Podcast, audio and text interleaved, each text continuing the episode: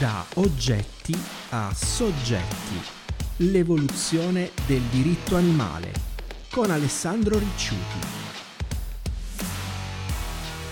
Benvenuti gentili ascoltatori a questa ottava puntata della nostra rubrica dedicata all'affascinante mondo del diritto animale.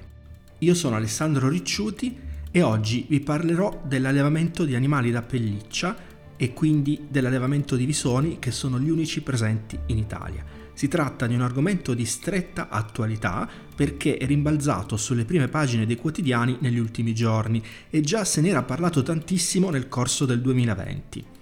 Infatti, con un'ordinanza pubblicata il 26 febbraio sulla Gazzetta Ufficiale, il ministro della Salute Roberto Speranza ha disposto la proroga fino alla fine dell'anno della sospensione delle attività di allevamento di animali da pelliccia che era già stata prevista da novembre scorso con un'altra sua ordinanza e che era destinata a scadere il 28 febbraio. Il ministro della Salute possiamo dire che ha accolto quelle che erano le richieste pressanti delle associazioni come Essere Animali, Love e anche Humane Society che, come vedremo, avevano non solo scritto più volte al ministro, ma anche diffuso un documento di esperti europei. Il ministro ha anche accolto quello che è il parere del Comitato Tecnico Scientifico che da oltre un anno governa la nostra vita. Come ci siamo arrivati? Ecco, mm, dobbiamo fare un passetto indietro. Anche in Italia, come era già avvenuto in altri paesi, sono stati scoperti alcuni visoni debolmente positivi al virus SARS-CoV-2. I visoni si sono infatti dimostrati animali particolarmente suscettibili al coronavirus, pertanto il rischio che nuove varianti facciano un nuovo salto di specie dai visoni verso gli esseri umani è considerato molto concreto ed è in realtà già accaduto, come vedremo. I mustelidi possono avere il virus e non mostrare sintomi. Questo li trasforma in quello che i virologi definiscono specie serbatoio, un po' come i pipistrelli i pangolini per il Covid-19 appunto. Anche i visoni sono particolarmente adatti come serbatoi. Questo scenario si è appunto già materializzato lo scorso anno in Danimarca. In quell'occasione il focolaio derivante dalla variante che si era sviluppata nei, negli allevamenti di visoni è stato rapidamente spento, non prima però di aver contagiato oltre 200 persone. Da qui ricorderete la drastica decisione della Premier danese di sopprimere tutti i visoni presenti nel paese, sospendendo per due anni l'attività degli allevamenti. Anche nei Paesi Bassi la scoperta di importanti focolai in almeno un terzo degli allevamenti del paese aveva portato alla decisione di abbattere un milione e mezzo di visoni e di anticipare a marzo 2021 la dismissione degli allevamenti che già era stata prevista per la fine del 2023 e infatti gli allevamenti sono tutti chiusi. In questi mesi anche la Polonia, che è il terzo produttore al mondo di pelli, ha votato in Parlamento per l'abolizione degli allevamenti di animali da pelliccia.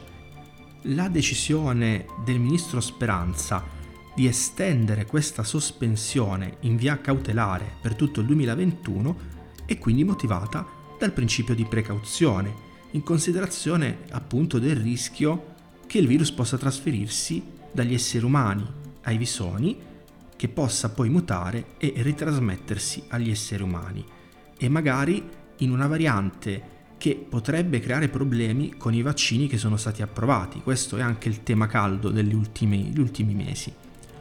L'ordinanza di novembre scorso aveva aggiunto l'infezione da SARS-CoV-2 nei visoni d'allevamento all'elenco delle malattie infettive e diffusive degli animali previste dal regolamento di polizia veterinaria. Si tratta quindi del riconoscimento ufficiale che i visoni sono una specie serbatoio del virus. Le mutazioni sui visoni potrebbero appunto rendere i vaccini inefficaci e questo è stato ribadito di recente in un documento divulgato da Eurogroup for Animals e dalla Fur Free Alliance, che contiene le conclusioni scientifiche di alcuni esperti internazionali, i quali evidenziano anche che le misure di prevenzione che sono state attualmente previste dai protocolli ministeriali, come l'uso di mascherine, guanti e tute di protezione, potrebbero rivelarsi insufficienti. La procedura prevista dall'ordinanza ministeriale prevede che in caso di sospetta infezione all'interno di questi allevamenti che attualmente ospitano soltanto poche centinaia di animali, i cosiddetti riproduttori, il sindaco, nella sua veste di autorità sanitaria locale, deve disporre A. il sequestro dell'allevamento, B. il blocco della movimentazione in uscita di animali, liquami, veicoli, attrezzature e C. l'avvio di un'indagine epidemiologica. Quindi, nel caso in cui vi sia una sospetta infezione, è necessario agire prontamente per evitare ogni pericolo. Quando poi c'è la conferma dell'avvenuta presenza del virus, i visoni sono sottoposti ad abbattimento con metodo eutanasico e distruzione. Quindi sostanzialmente gli animali vengono soppressi.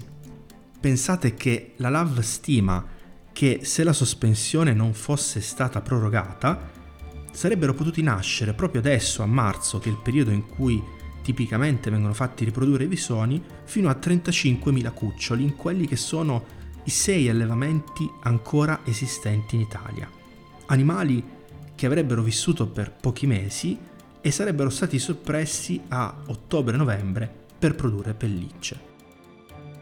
Negli anni associazioni come Essere Animali, LAV e da ultimo Humane Society hanno dato battaglia per chiedere non soltanto la sospensione che è stata adesso prevista dal ministro, ma la chiusura definitiva di questi allevamenti, che come anticipavamo prima è già stata attuata nei Paesi Bassi e prevista nei prossimi anni da Germania, Francia, Belgio, Norvegia e persino Bosnia ed Erzegovina. Nel nostro paese eh, sono ancora attivi appena sei allevamenti, due in Lombardia, uno in Veneto, due in Emilia-Romagna e uno in Abruzzo.